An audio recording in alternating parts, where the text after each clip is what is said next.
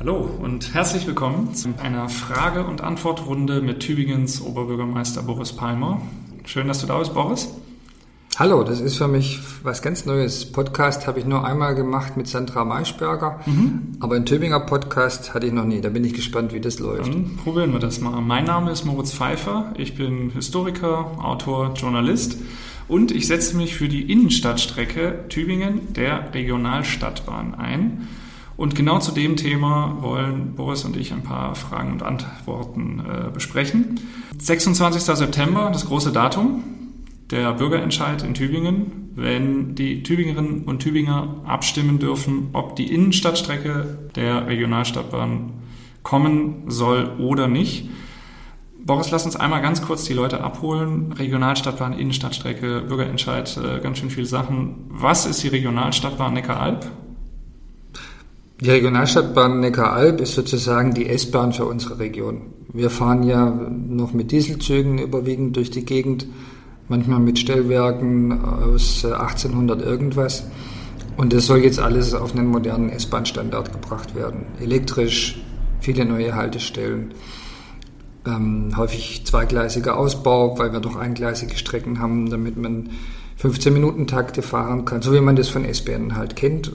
Das ist das eine. Und das andere ist, dass wir die beiden großen Städte in der Region, Reutlingen und Tübingen, jeweils mit einer Strecke mitten durch die Stadt an die S-Bahn anbinden wollen. Kann man auch so mit Stuttgart vergleichen oder Frankfurt, ein bisschen größer, gebe ich schon zu.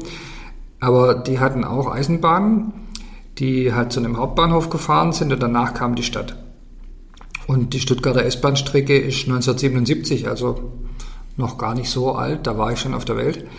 Bin noch äh, rumgefahren, bevor es S-Bahnen gab, mit so alten Regionalzügen. Mhm. Und da hat man gesagt, wir bauen jetzt mitten durch die Stadt eine Strecke, damit wir die Züge bis vor die Haustür der Ziele, vor die Arbeitsplätze, vor die äh, Geschäfte, vor die Schaufenster bringen können. Da steigt man aus und ist da. Mhm. Und genau diese Idee wollen wir in den Stadtzentren von Tübingen und Reutlingen auch realisieren.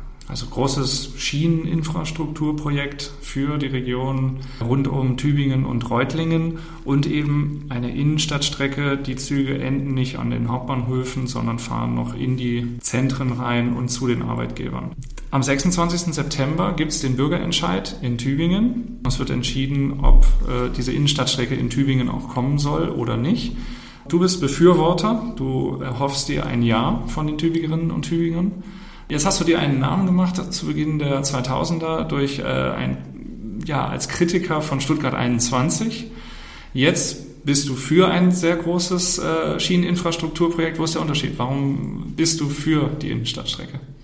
Also es gibt einen sehr sinnfälligen Unterschied zwischen Stuttgart 21 und der Regionalstadtbahn, auch der Tübinger Innenstadtstrecke. Der ist ganz einfach. Stuttgart 21 ist unten und unser Projekt ist immer oben. Und der Slogan hieß ja oben bleiben. Er hieß nicht gleisfreies Stuttgart. Mhm. Es ging ja immer darum, eine bessere Schieneninfrastruktur, eine kostengünstigere, eine kundenfreundlichere aufzubauen. Wir waren ja keine Eisenbahnhasservereinigung bei Stuttgart 21, sondern Kopfbahnhof 21 wollte den besseren Bahnhof für Stuttgart.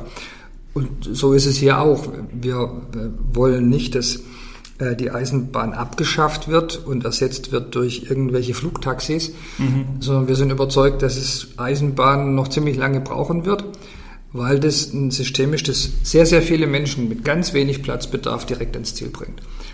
Und das ist ein großer Unterschied zwischen Stuttgart 21 und der Innenstadtstrecke und der Regionalstadtbahn. Richtig ist, es ist auch ein Großprojekt. Nicht die Innenstadtstrecke, da reden wir von 250 Millionen, also das kostet dann in Stuttgart irgendwie ein Bahnsteig, mhm. ähm, das, sondern äh, das Gesamtprojekt mhm. sind schon zwei Milliarden Euro. Mhm. Da müssen komplett alle Fahrzeuge neu beschafft werden, da wird überall elektrifiziert, viele neue Haltestellen, die Zahlen sind wirklich groß. Aber ähm, wenn man die Verkehrswende will, dann kann man ja nicht sagen, wir wollen keine großen Schienenprojekte mehr. Mhm.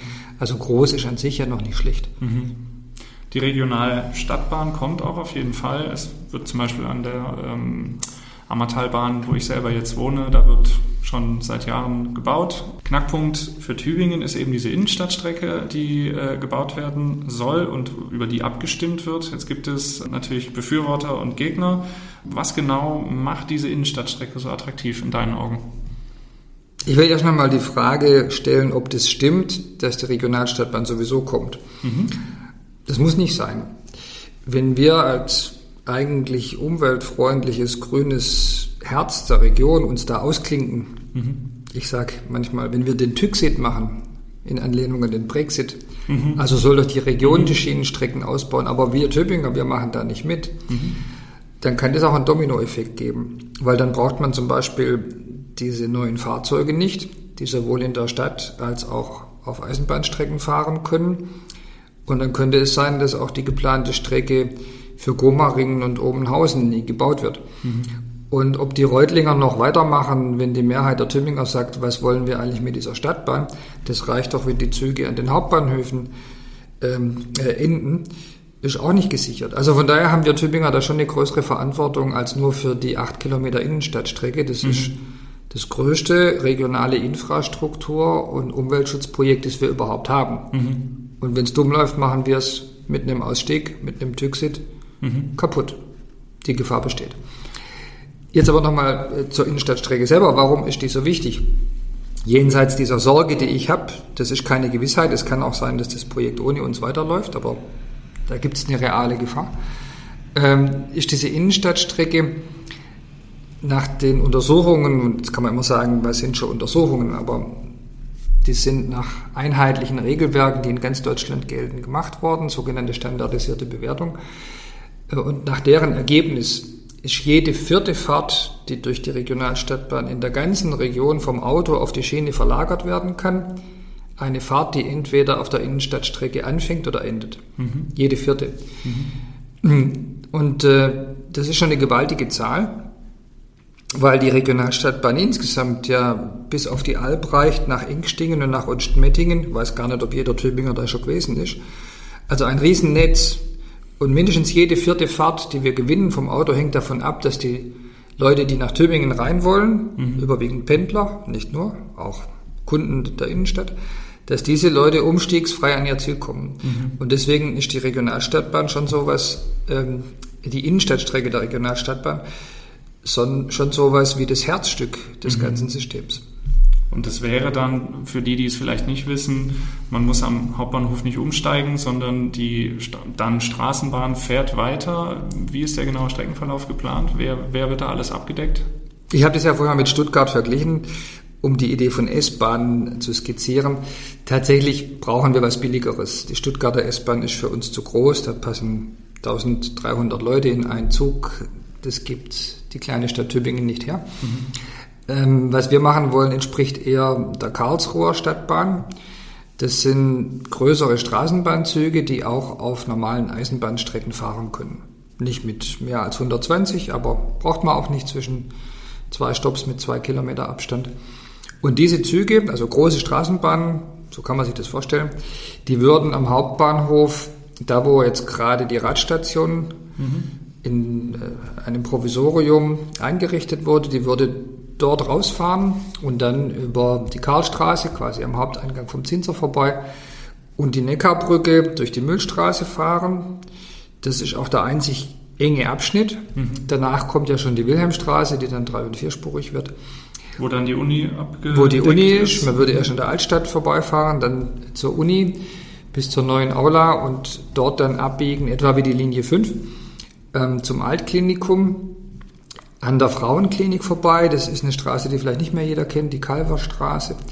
Übrigens äh, nicht nach der Stadt Kalf benannt, sondern nach einem früheren Oberbürgermeister, der Kalver hieß deswegen Kalverstraße mhm. äh, durchgeschrieben. In die Falle wäre ich jetzt wahrscheinlich getappt, ja. als Nicht-Tübingen. Nur mal geschwind, ein bisschen, lokal, bisschen Lokalkolorit. Wer den Kalver kennen will, der hat äh, ein ganz tolles Haus gebaut. Mhm. Äh, wenn man vom Marktplatz runtergeht, gegenüber von der Apotheke rechter Hand, das höchste mhm. Haus dort, steht eine schöne Plakette dran. Dieses Haus hat Melchior Metzger genannt. Kalver gebaut. Also an dieser Kalverstraße, das soll eine Haltestelle kriegen, der mhm. Ähm, würde das dann auf die Schnarrenbergauffahrt mhm. wechseln. Das ist diese jenseits fette, vierspurige, eingeschnittene Straße, die dann zur Klinik hochgeht. Und ab da würde man halt einfach aus den vier äh, Spuren für Autos würde man zwei machen, wäre gar kein Problem. Mhm. Und die anderen zwei für die Gleise nutzen. Dann wären wir an der Klinik. Mhm. Wichtigstes Ziel auf der ganzen Strecke. Natürlich auch an der Naturwissenschaft der Uni und dann würde es so ähnlich wie die Linie 5 über die Wanne zum Technologiepark bis nach Waldhäuser Ost gefahren. Mhm. Das sind insgesamt etwa sieben Kilometer Neubaustrecke, die aber ab Hauptbahnhof ein Netz von 200 Kilometer erschließen. Und das ist genau das Entscheidende, dass man mit ganz wenig Neubaustrecke ganz viele Ziele in der ganzen Region direkt mhm. erreichen kann. Das heißt, die Idee, jemand wohnt eben aus dem bereits erwähnten Ortsmettingen oder irgendwie so auf der Alp oder ähm, Herrenberg, ähm, Rottenburg, wo die verschiedenen Linien auf Tübingen zulaufen und kann ohne Umstieg direkt hoch zu den verschiedenen Stellen, wie wir es gesagt haben, in die Altstadt, die Universität, die Kliniken oder den Technologiepark. Ich weiß ja, dass, dass, Moritz, äh, dass Moritz Pfeiffer hin und wieder mal umsteigt in Herrenberg. Ich muss nach Stuttgart und ich ja. äh, muss in Herrenberg immer umsteigen. Und ich kann sagen, Umstieg ist tatsächlich ein Problem. Nämlich was für ein Problem? Also im Fall von Herrenberg, dass der Umstieg nicht klappt und dass man da dann sehr lange wartet ähm, auf den nächsten Zug. Und das ist immer, es ist halt auch ein Stress. Also gerade in Herrenberg muss man ähm, man hat vier Minuten und man muss einmal runter die Treppe durch die Unterführung, dann wieder hoch und ähm, das alles im Laufschritt. Wer da mit äh, Kinderwagen oder viel Gepäck oder so, das ist eigentlich unmöglich. Es nervt jedenfalls. Es, und es nervt, ja. ja. Und beim Auto. Andererseits ist es bei mir so, also ich, für mich kommt jetzt nicht in Frage, mit dem Auto immer nach, äh, nach Stuttgart zu fahren, weil der Verkehr, der nervt mich genauso. Oder da drin zu sitzen. Deswegen, also ich mag dieses im Zug sitzen, deswegen setze ich mich halt auch eben für den Bau dieser Innenstadtstrecke ein.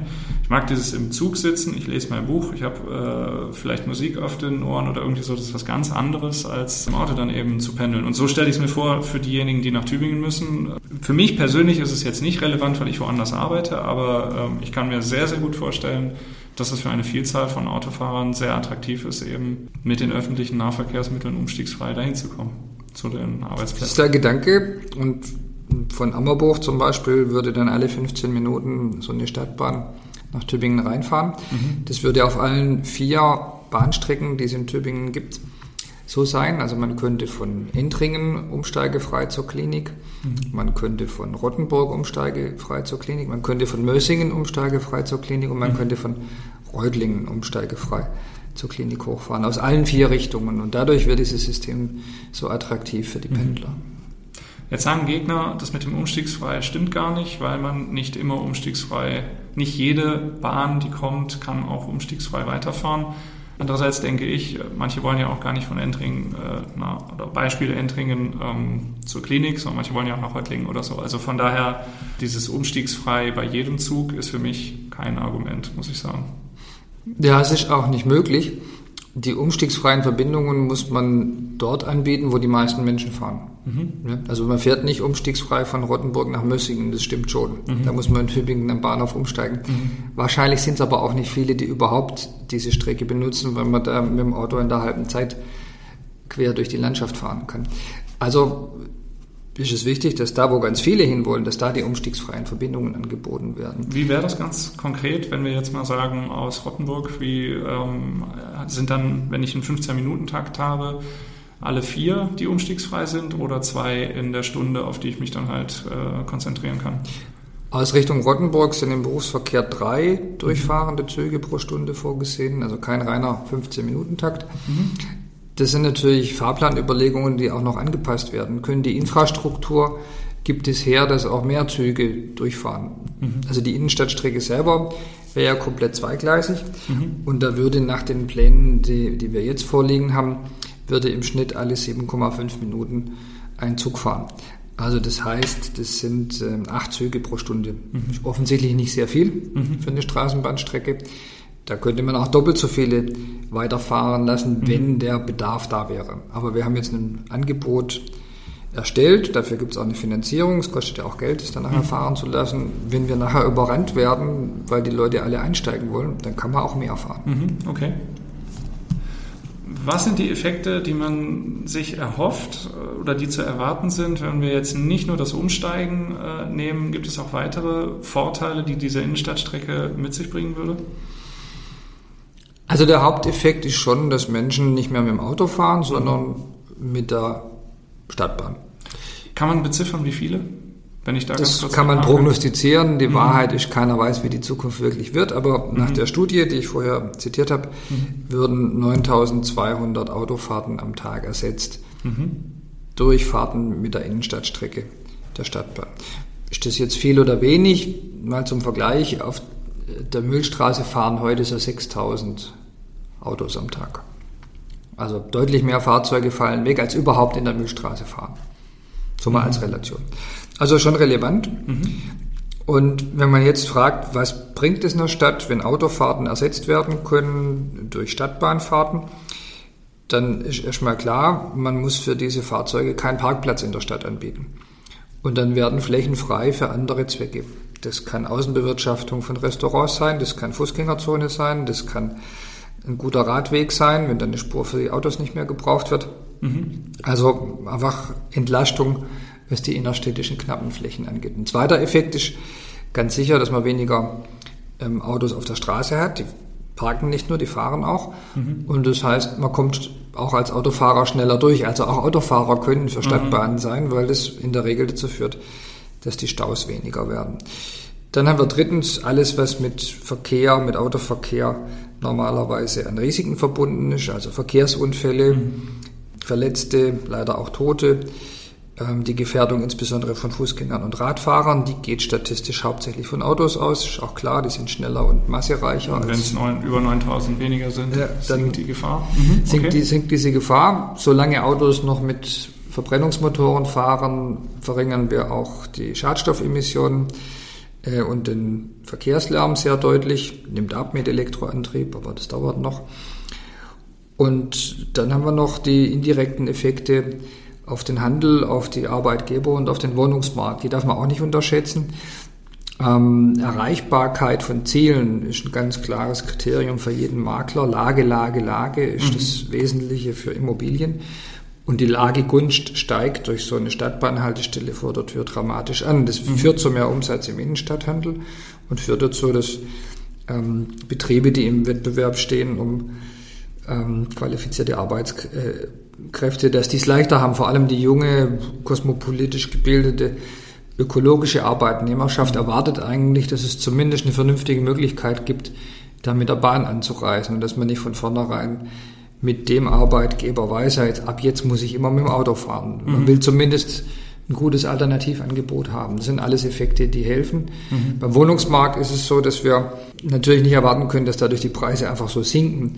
Aber ein Markt funktioniert besser, wenn sich Angebot und Nachfrage ausgleichen lassen. Mhm. Und das Angebot wird gewissermaßen vernetzt, weil dann auch das Angebot in Dusslingen und Mössingen für den, der in Tübingen einen Arbeitsplatz gefunden hat und jetzt was sucht, sehr viel schneller mit in die Erwägung einbezogen wird, als wenn der weiß, oh nee, also mhm. ja, morgens im Stau oder diese alten Kutschen und dann immer umsteigen, nee, also da kann man eigentlich jetzt nicht hinziehen, wenn man sich gerade ein neues Leben aufbaut und das wird dann besser.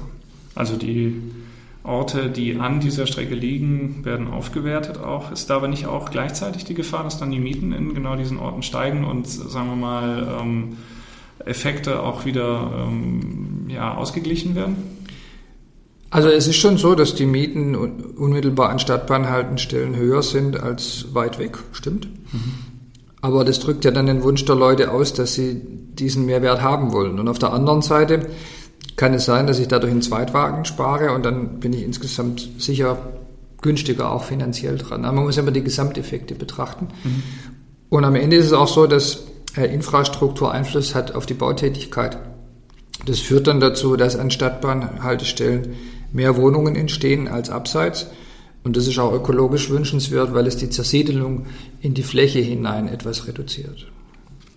Was mich mal interessieren würde, wir haben jetzt darüber gesprochen, dass 9200 Autofahrten ungefähr ähm, überflüssig werden. Wir haben aber auch schon gesagt, das ist schwierig zu prognostizieren. Wie sieht denn die Methodik eigentlich aus? Also wer begutachtet das? das du hattest eben erwähnt, dass es nach auch standardisierten Verfahren. Kannst du da noch mal was dazu sagen? Ja, da wird ja jetzt leider ähm, vermutet, dass ich da die Finger drin hätte oder irgendwelche dunklen Mächte, die halt unbedingt grüne Prestigeprojekte bauen wollen. Mhm. Also dass die Zahlen verbessert Die Zahlen sind frisiert worden. Okay. Und da würde man jetzt am ersten sagen, dafür gibt es ja schlechte Vorbilder, weil tatsächlich äh, bei Stuttgart 21 würde ich auch jederzeit wieder sagen, ist ganz viel vorher getrickst worden, vor allem mhm. bei den Kosten. Und ich verstehe, dass Menschen da dann Misstrauen entwickeln. Äh, ich kann nur sagen, nach bestem Wissen und Gewissen, wenn ich irgend sowas mitkriegen würde, das würde ich in jedem Fall unterbinden. Mhm. Ich halte davon gar nichts, die Leute mit gefälschten Zahlen in irgendwas reinzureiten und nachher zu sagen, oh ja, das konnte ja niemand wissen. Mhm. Und es gibt bisher auch äh, keine kritischen ähm, Belege dafür, dass sowas passiert wäre bei diesem Projekt. Die gab es bei Stuttgart 21 mhm. zu Tausenden. Also ich lege da schon Wert drauf, dass wir das nicht machen. Aber was diese Prognosen angeht, da geht es um Folgendes. Der, der, Bund, der ja den Großteil der Kosten übernimmt, mhm. also 95 Prozent der Planungs- und Baukosten übernehmen Bund und Land. Muss man auch wissen, mhm. dass das im Wesentlichen Bundes- und Landesinfrastrukturprojekte sind. Der Bund also, der verlangt, wenn er schon so viel Geld hier reinstecken soll, da geht es ja nachher um eine Milliarde oder mehr, dass dann nachgewiesen ist, dass das volkswirtschaftlich sinnvoll ist. Und dieser sogenannte volkswirtschaftliche Nutzen, der wird ermittelt über ein standardisiertes Verfahren, also ein Verfahren, das nicht unbedingt richtig sein muss, aber alle Projekte nach genau dem gleichen Maßstab bewertet. Und dazu gehört insbesondere eine Prognose der Fahrgastzahlen. Also da gibt es einheitliche Verfahren, wie viele Leute sind heute in Autos unterwegs, wie lange brauchen die, wie lange ist die Fahrzeit jetzt im öffentlichen Verkehr und wie ist sie künftig. Mhm. Und da weiß man sozusagen aus Erfahrungswerten, jede Minute, die der öffentliche Verkehr schneller wird, bringt Fahrgäste. Jede Minute, die er langsamer wird, verliert er Fahrgäste. Und da guckt man sich nach einheitlichen Verfahren an und sagt, aha, die sind jetzt zehn Minuten schneller als vorher. Das führt dazu, dass sie, gegriffene Zahl, ja, 20 Prozent mehr Fahrgäste haben werden als heute. Die Erfahrung dahinter ist letztlich einfach die, die Leute entscheiden sich zwar auch nach Kriterien wie Preis und Komfort, also in dreckigen, teuren Verkehrsmitteln will niemand fahren, das ist schon mhm. richtig, aber wenn das sozusagen einigermaßen okay ist, mit Preis und Komfort und Sauberkeit, dann ist das, was die Leute am Ende für die Entscheidung heranziehen, ihre eigene Lebenszeit. Irgendwie auch logisch, das ist das Wertvollste, was wir haben. Mhm. Und dann probiert man das mal aus und sagt dann, ah, wenn ich mit dem Auto da in der halben Zeit am Ziel bin, dann lasse ich das, dann, dann fahre ich halt Auto. Ja. Ich bin ja gern Klimaschützer, aber nicht, äh, indem meine Lebenszeit halt da irgendwie jeden Tag mir durch die Hände ringt, weil ich in viel zu langsamen äh, Zügen sitze, die dann ausfallen und der Umstieg auf den Bus nicht klappt. Und das ist total menschlich und total verständlich und das kann man über viele Städte und Regionen messen. Also wie groß ist der Effekt dieser verkürzten Fahrzeit und daraus lässt sich dann ableiten, wie viele Fahrgäste da kommen werden. Das wird nicht exakt sein, aber das gibt eine plausible Größenordnung mhm. vor. Daher kommt die Zahl. Jetzt fiel auch schon ein paar Mal das Wort ähm, Ökologie und der Klimaschutzgedanke dieses ähm, Projektes. Wie wichtig ist die Innenstadtstrecke für Tübingen klimaneutral 2030? Also vielleicht für die, die es nicht wissen, Tübingen hat sich zum Ziel gesetzt, bis 2030 energiebedingt klimaneutral zu sein und einer von drei ganz wichtigen Faktoren dabei ist der Verkehr und eine Teilkomponente davon die Innenstadtstrecke. Kannst du da was zu sagen? Ja, äh, da muss man unterscheiden zwischen dem Verkehr, der in Tübingen produziert wird, der sogenannte Binnenverkehr, mhm. und dem Verkehr, der nach Tübingen einbricht. Also meistens Pendelverkehr. Mhm. Für den Binnenverkehr spielt die Innenstadtstrecke keine große Rolle, weil sie im gesamten Busnetz gesehen ja nur eine relativ kleine Strecke ist und weil dieser große Vorteil, dass man da umstreigefrei ans Ziel kommt, für die meisten Tübinger so ja gar nicht äh, gilt. Der gilt schon für manche. Also gibt echt tolle Relationen. Du kannst zum Beispiel in deren Dingen am Bahnhof einsteigen, deren Dingen Bahnhof, mhm. und bist dann in 13, 14 Minuten oben an der Klinik. Mhm. Das ist gegenüber heute schon eine gigantische Verbesserung. Mhm. Aber äh, für die meisten gilt es nicht, wenn ich im französischen Viertel wohne, wo auch künftig keine Regionalstadtbahn fährt, dann ist da keine wesentliche Verbesserung. Also für den Stadtverkehr wird dann nicht so viel hin, hinzukommen. Aber beim Pendelverkehr, mhm. da ist es entscheidend. Und der Pendelverkehr hat halt zusätzlich noch die Eigenschaft, dass es viel längere Strecken sind. Also Pendler haben mhm. in Deutschland mittlerweile so um die 20 Kilometer tägliche mhm. Reiseweite. Wäre auch hier nicht viel anders. Und wenn ich eine Fahrt mit 20 Kilometer hin und 20 Kilometer zurück jeden Tag ersetze, dann wirkt sich das natürlich auf den Klimaschutz genauso gut aus, wie wenn ich zehn Fahrten in Tübingen mit zwei Kilometer Länge mhm. ersetze. Und aus dem Grund ist das tatsächlich die wichtigste Einzelmaßnahme im Verkehrsbereich in unserem ganzen Klimaschutzpaket. Ich kenne überhaupt gar nichts mhm. anderes, wo man so hohe CO2-Einsparungen im Verkehr mit einer Maßnahme, die wir schon definiert haben, erreichen könnte. Ja, äh, dabei rechnen wir uns sozusagen dann gut, was Leute außerhalb von Tübingen fahren. Mhm. Aber wenn sie das nur tun, wenn wir in Tübingen die Strecke bauen, gibt es ja einen kausalen Zusammenhang. Und von daher finde ich das durchaus legitim. Jetzt sagen Gegner natürlich auch, wie ich finde, schon auch zu Recht, der Bau dieser ähm, Innenstadtstrecke verursacht ja auch viel Emissionen und äh, ist mal ganz abgesehen davon, dass es natürlich eine Zeit dauert, das zu bauen, dass Tübingen als Ort durch die Baustelle natürlich äh, mit Sicherheit auch Einschränkungen ähm, haben wird, aber es entstehen ähm, 75.000 Tonnen CO2, habe ich mal gelesen, ich weiß nicht, ob es stimmt, aber das ist ja eine Hypothek und ähm, das streckt sich über einen längeren Zeitraum. Ich glaube, 2030 wäre auch das Ziel, dass die Innenstadtstrecke fertig wäre, vielleicht schneller. Könnte auch schneller sein. Das ist natürlich eine gewisse Hypothek und wenn ich jetzt gucke, was Fridays for Future, ähm, Greta Thunberg, Luisa Neubauer, die sagen ja zu Recht, wir haben wenig Zeit, wir müssen schnell reagieren. Haben wir die Zeit, ähm, mit so einer langen Baumaßnahme und auch den Emissionen, die da äh, produziert werden, quasi in Vorleistung zu treten und dann erst später CO2-Emissionen durch den Verkehr wieder zu sparen, dass sich das amortisiert und dass das äh, im, im quasi äh, besser ist als die Verbrenner, die nach Tübingen reinfahren, die, sich nie amortisieren können oder ähm, CO2 unterwegs, äh, CO2 frei unterwegs sind. Das ist klar, aber haben wir die Zeit dafür? Eigentlich nicht. Muss man einräumen. Der CO2-Rucksack ist nicht klein und wir haben eigentlich nicht die Zeit. Was für mich aber heißt, wir hätten halt vor zehn Jahren die Innenstadtstrecke schon fertig machen müssen. Mhm. Wäre möglich gewesen, aber damals gab es in der Region außer den Grünen gar keine politische Kraft, mhm. die das überhaupt befürwortet hat. Und es gab auch nicht die nötige Bundesfinanzierung, muss man ehrlicherweise dazu sagen. Aber äh, für die, für die Klimaschutzfrage ist halt immer auch die Frage nach den realistischen Alternativen zu stellen. Man könnte auf die Innenstadtstrecke verzichten. Mhm wenn man so weit gehen würde, zu sagen, wir bringen die Pendler nicht durch ein attraktives Angebot zum Umsteigen, sondern indem wir ihnen das Autofahren so unattraktiv machen, dass mhm. sie es halt bleiben lassen.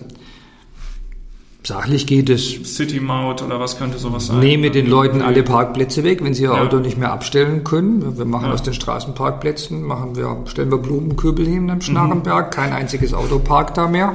Ja. Ähm, wir äh, bepreisen, ähm, wenn man das will, ja, die übrigen Parkplätze mit 100 Euro am Tag. Ich mhm. mach's jetzt mal richtig klar. Also man kann den Leuten das Autofahren so vermiesen, dass sie es sein lassen. Mhm. Ich glaube ja, dass man am nächsten Tag abgewählt ist. Mhm. Ja, also die, diese äh, theoretische Alternative, wenn der Klimaschutz das einzige relevante Ziel ist und weder demokratische Mehrheiten noch soziale Fragen, äh, dass man Menschen quasi das Erreichen ihres Arbeitsplatzes fast unmöglich macht, dass sie in der Zeit, die die öffentlichen Verkehrsmittel anbieten, dann ihre Kinder nicht mehr zur Kita bringen können. Wenn man das alles ignoriert, es gibt keine soziale Frage, es gibt keine finanziellen Probleme, es gibt nur den Klimaschutz. Dann machen wir morgen die Stadt dicht für Autos, die Leute werden gezwungen, auf die Busse umzusteigen und dann sind wir fertig. Mhm. Aber so funktioniert unser Leben nicht, so funktioniert unsere Gesellschaft nicht mhm. und so funktioniert, funktioniert Politik nicht. Und von meinem Menschenbild her ist deswegen diese Vorabinvestition, so schmerzhaft sie aus Klimaschutz ist, Klimaschutzsicht ist, von 75.000 Tonnen ist sehr konservativ gerechnet, das sind wahrscheinlich eher 50.000, aber man kann sich eh keiner was mhm. drunter vorstellen, ist schon viel, keine mhm. Frage, äh, sind diese Vorabinvestitionen einfach notwendig, mhm. weil die Alternative dazu ist rein hypothetisch, mhm. die kann man im Fridays for Future Plenum vielleicht noch durchkriegen, bin mhm. auch nicht sicher, ob man da eine Mehrheit hätte, aber mit dem Gemeinderat geht es schon nicht mehr und bei mhm. dem Bürgerentscheid würde man gnadenlos auf die Nase fallen mit ja. so einer Idee. Wir haben über Alternativen gesprochen oder vielleicht auch schnellere Lösungen, beziehungsweise die werden auch natürlich von den Gegnern der Innenstadtstrecke immer wieder genannt. Und an erster Stelle kommt da immer das äh, Bus-Tangentialsystem, also Busse, die elektrisch oder mit Wasserstoff angetrieben sind und zum Beispiel von Tübingen West oder vom Hauptbahnhof oder von Tübingen Lustnau auf direktem Weg zu den Arbeitsstätten, die wir schon aufgezählt haben, fahren. Mhm. Warum ist das nach deiner Sicht nicht die Alternative? Also erstens haben wir das intensiv untersuchen lassen von drei renommierten Büros und zwar nach den Vorgaben der Gegner der Innenstadtstrecke. Mhm. War uns ganz wichtig. Die sollen sagen, wie sie es wollen.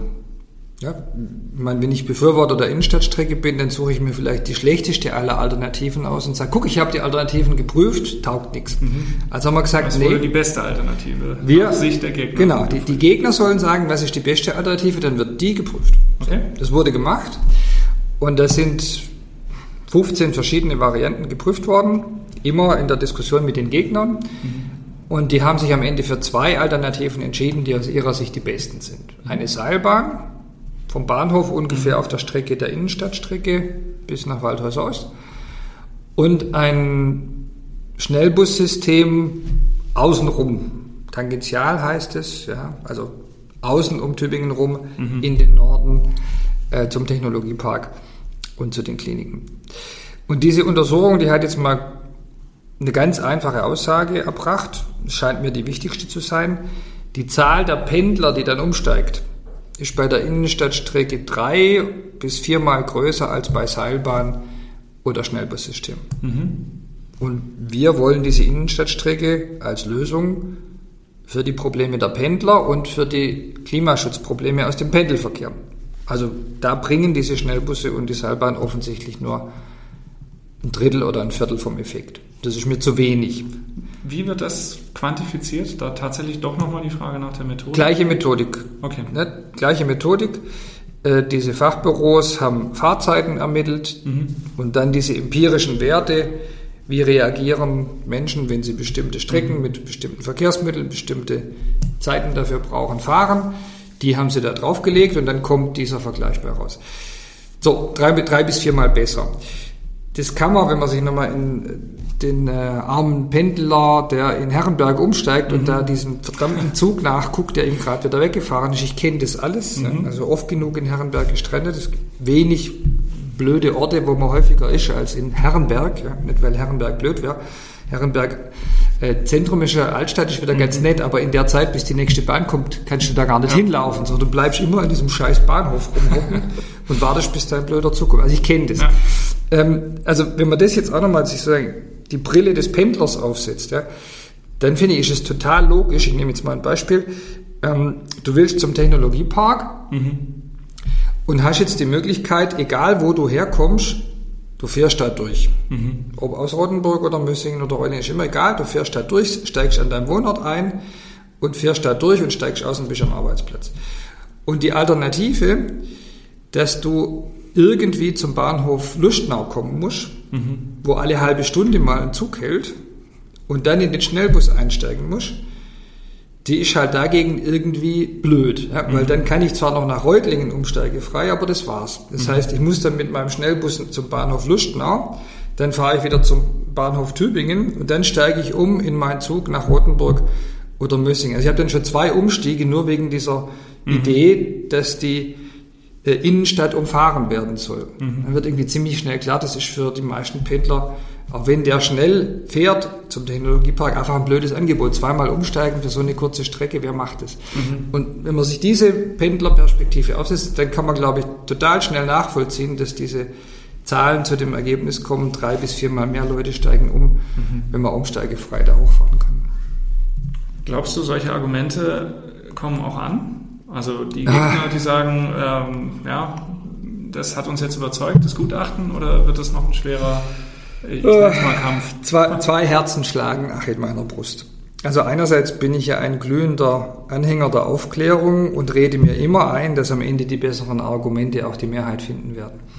Ich finde, wenn man davon nicht mehr ausgeht, dann wird Politik zu so einem furchtbar zynischen Geschäft, dass man besser aussteigt. Mhm. Also ich lasse mir diesen Glauben ja. auch nicht nehmen. Das ist erstmal meine Grundannahme. Man kann mit den Leuten diskutieren und die besseren Argumente werden siegen. Es gibt aber natürlich auch sowas wie hm, reife Lebenserfahrung nach zwei Jahrzehnten in der Politik, die sagt, nicht immer gilt diese Hoffnung. Und was mich tatsächlich ein bisschen besorgt, ist im Moment schon, dass ganz andere Fragen, als die wir jetzt so dis dis diskutiert haben gerade, die entscheidenden Fragen sind, die die Leute mir auf der Straße stellen. Also da geht es zum Beispiel? Ja, da geht es zum Beispiel um die Frage, wie lang wird denn diese Baustelle sein? Mhm. Und äh, wird dann da die Innenstadt da total umgegraben? Mhm. Und da muss man ehrlicherweise schon sagen, ja, da ist vier Jahre Baustelle, ja, da bleibt erstmal kein Stein auf dem anderen, wenn Maschinen verlegt, dann ist das halt echt ein Riesending. Ja. Mhm. So. Und ich habe so ein bisschen das Gefühl, die Leute würden dann sagen, wenn man keine Baustelle brauchen würde, wäre ich ja einverstanden, dann sollen sie das machen. Weil Tübingen diese historische Erfahrung mit Straßenbahn nicht hat, mhm ist sozusagen das erstmalige Hineinbauen der Straßenbahn in das Stadtgefüge, in das historische bestehende Stadtgefüge, psychologisch, von der Vorstellungskraft, aber auch von dem immensen Eingriff, den das halt zwangsläufig verursacht, so eine große Hürde, so eine große Barriere, dass die Leute sagen, ah, das will ich nicht. Mhm. Ja? Und wir haben gerade über ganz andere Fragen diskutiert, mhm. als wollen Leute Baustellen im, im Zentrum einer Stadt. Und da wäre ich jetzt auch ehrlicherweise bereit zu sagen, ähm, wenn man die Gegner von Stuttgart 21 befragt hat, dann gab es da welche, die waren Pufferküsser und wussten über jede Weiche Bescheid. Mhm. Aber es gab schon auch viele, die da hingelaufen sind, weil sie gesagt haben, ich will diese riesen Baustelle nicht in mhm. meiner Stadt über die nächsten 15 Jahre. Mhm. Also das ist was, was, was Menschen bewegt und was man ehrlicherweise mit einrechnen muss. Und ganz offen gesprochen, im Moment ist tatsächlich mein Gefühl, dass, dass diese eher basalen Wahrnehmungen, die, diese Ablehnung dieser, dieses massiven Eingriffs, dieser großen Veränderung, ähm, fast so ein bisschen das Bild, ja, also dann ist es vorbei mit dem beschaulichen Tübingen und wir mhm. werden eine pulsierende Großstadt und das wollen wir doch nicht, mhm. dass das am Ende den Ausschlag geben könnte und die Innenstadtstrecke deswegen keine Mehrheit findet bei dem Bürgerentscheid. Verstehe ich das dann richtig, dass das auch eine Art Appell ist an die Tübingerinnen und Tübinger, die am 26. September abstimmen dürfen, nicht nur, sage ich mal, die, den eigenen konkreten Aspekt zu sehen, ich habe eine, hab eine Baustelle jetzt vor der Nase, sondern auch das große Ganze zu sehen und als äh, Entscheidungskriterium für äh, die Wahl ähm, zu machen? Ich würde es anders formulieren, wenn man mal den Leuten sagt, ähm, man möge doch bitte mal so ein bisschen den Horizont weiten und nicht so kirchturmsartig denken. Okay, ist nicht so nett. Das ist eine ziemlich gute Versicherung, dass sie sagen, dass sie, äh, ja. also jetzt mache ich aber erst recht nein. Ja? Also von daher würde ich es anders formulieren, würde sagen, ähm, ich halte diese persönlichen Aspekte für wichtig. Mhm. Die Stadt, in der man lebt, ist die Stadt, in der man lebt und eine andere hat man normalerweise nicht. Die meisten Menschen leben in einer Stadt. Manche mhm. pendeln, aber für die meisten ist es eben die Stadt, in der sie leben. Und dass man da erstmal an der ersten Stelle fragt, was bedeutet es für die Stadt, in der ich lebe und die ich liebe und wie ich die haben will und wie die aussieht und wie ich mich da bewegen kann, das finde ich legitim und richtig. Mhm. Ich würde nur sagen, gute Kommunalpolitik schafft es beides zu bedenken. Also das, was die Leute wirklich direkt betrifft, das ist der berühmte Kanaldeckel. Man darf als Oberbürgermeister sich nicht zu schade sein, die Frage zu klären, warum dieser verdammte Kanaldeckel rattert. Mhm. Wenn man das nicht machen will, dann soll man was anderes machen, das gehört dazu. Mhm. Und ich habe das eigentlich jeden Tag auf dem Schreibtisch, dass die Leute sich mit einer ganz konkreten Frage an mich wenden, die einfach ihr direktes Lebensumfeld betrifft und die für sie jetzt wichtig ist. Mhm. Würde den Joe Biden wahrscheinlich nicht interessieren, aber sie ist für diese Menschen jetzt wichtig, das muss man ernst nehmen. Aber es gibt in einer Stadt, die ja auch stolz drauf ist, zugleich klein und groß zu sein. Also keine Großstadt, aber irgendwie doch eine Geistesgröße, die man auch vielleicht sogar ein bisschen kennt in der Welt. Äh, Gibt es, glaube ich, schon sowas wie eine Überlegung zu fragen, was ist die größere Bedeutung unseres Handelns? Mhm. Was bedeutet unsere eigene Wahrnehmung und unsere eigene Befindlichkeit für andere? Wollen wir Teil sein einer Region mit 700.000 Menschen, von denen ganz viele gerne nach Tübingen kommen wollen und denen ein Angebot machen, sich umweltfreundlich, klimafreundlich zu bewegen und auch zu uns zu kommen? Laden wir die klimafreundlich ein nach Tübingen? Oder sagen wir denen, wir sind uns selbst genug, macht ihr mal draußen eure S-Bahn da, wollen wir nicht dabei sein. Mhm. Das kann, glaube ich, schon eine Überlegung sein, die am Ende, wenn man auch ein großes Bauchgrimmen hat, sozusagen sich selber überstimmt. Also, dass man die eigenen Vorbehalte und berechtigten Bedenken irgendwann überstimmt und sagt, das Große und Ganze, das ist aber auch für mich wichtiger. Und das Gleiche gilt für den Klimaschutz. Also, auch beim Klimaschutz ist es so, äh, dass ja die meisten Veränderungen für den Klimaschutz auch Veränderungen des eigenen Lebens bedeuten. Manche finden das ganz großartig und freuen sich darüber, dass sich was ändert. Aber für viele äh, wird es auch finanziell eine Belastung und eine Lebensstilveränderung und Zumutungen bedeuten.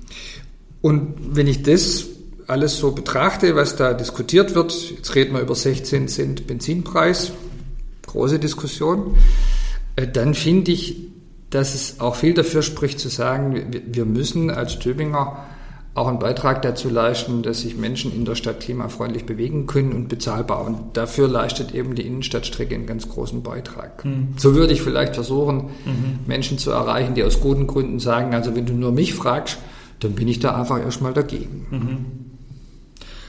Ich finde das jetzt ein sehr gutes Schlusswort. Wir haben ja auch gesagt, wir wollen noch nicht alles in dem einen Podcast schon behandeln. Nee, da gibt's noch ganz viel. Es gibt nämlich noch ganz viele andere Themen und Fragen und äh, Vorteile von der Innenstadtstrecke, aber auch äh, ja, äh, Argumente der Gegner. Und äh, ich fände sehr schön, wenn wir das nochmal fortsetzen bei anderem Anlass und äh, auch vielleicht noch mit anderen Gesprächspartnern. Aber ähm, wir wollen auch wissen, was ihr denkt, die jetzt zugehört habt und äh, schreibt uns gerne Fragen, die ihr an Boris Palmer stellen wollt zu diesem ganzen Kontext Regionalstadtbahn und Innenstadtstrecke. Und zwar haben wir eine E-Mail-Adresse eingerichtet, podcastinnenstadtstrecke.web.de, komplett zusammengeschrieben, podcastinnenstadtstrecke.web.de. Da könnt ihr uns schreiben und bis zum Bürgerentscheid am Tag der Bundestagswahl werden wir diesen Podcast fortführen. Wir müssen den unbedingt fortführen, weil, weil, wir haben ja eine ganz wichtige Frage für den Schwaben wirklich nicht geklärt. Was kostet es und wer zahlt es? Das machen wir das nächste Mal. Das machen wir das nächste Mal, ja. Aber dann haben wir ja auch schon direkt ein Thema. Boris, vielen Dank für den ersten Input und ich sage extra ersten Input, weil wir so große Fragen noch nicht behandelt haben. Bis zum nächsten Mal. Bis zum nächsten Mal, vielen Dank.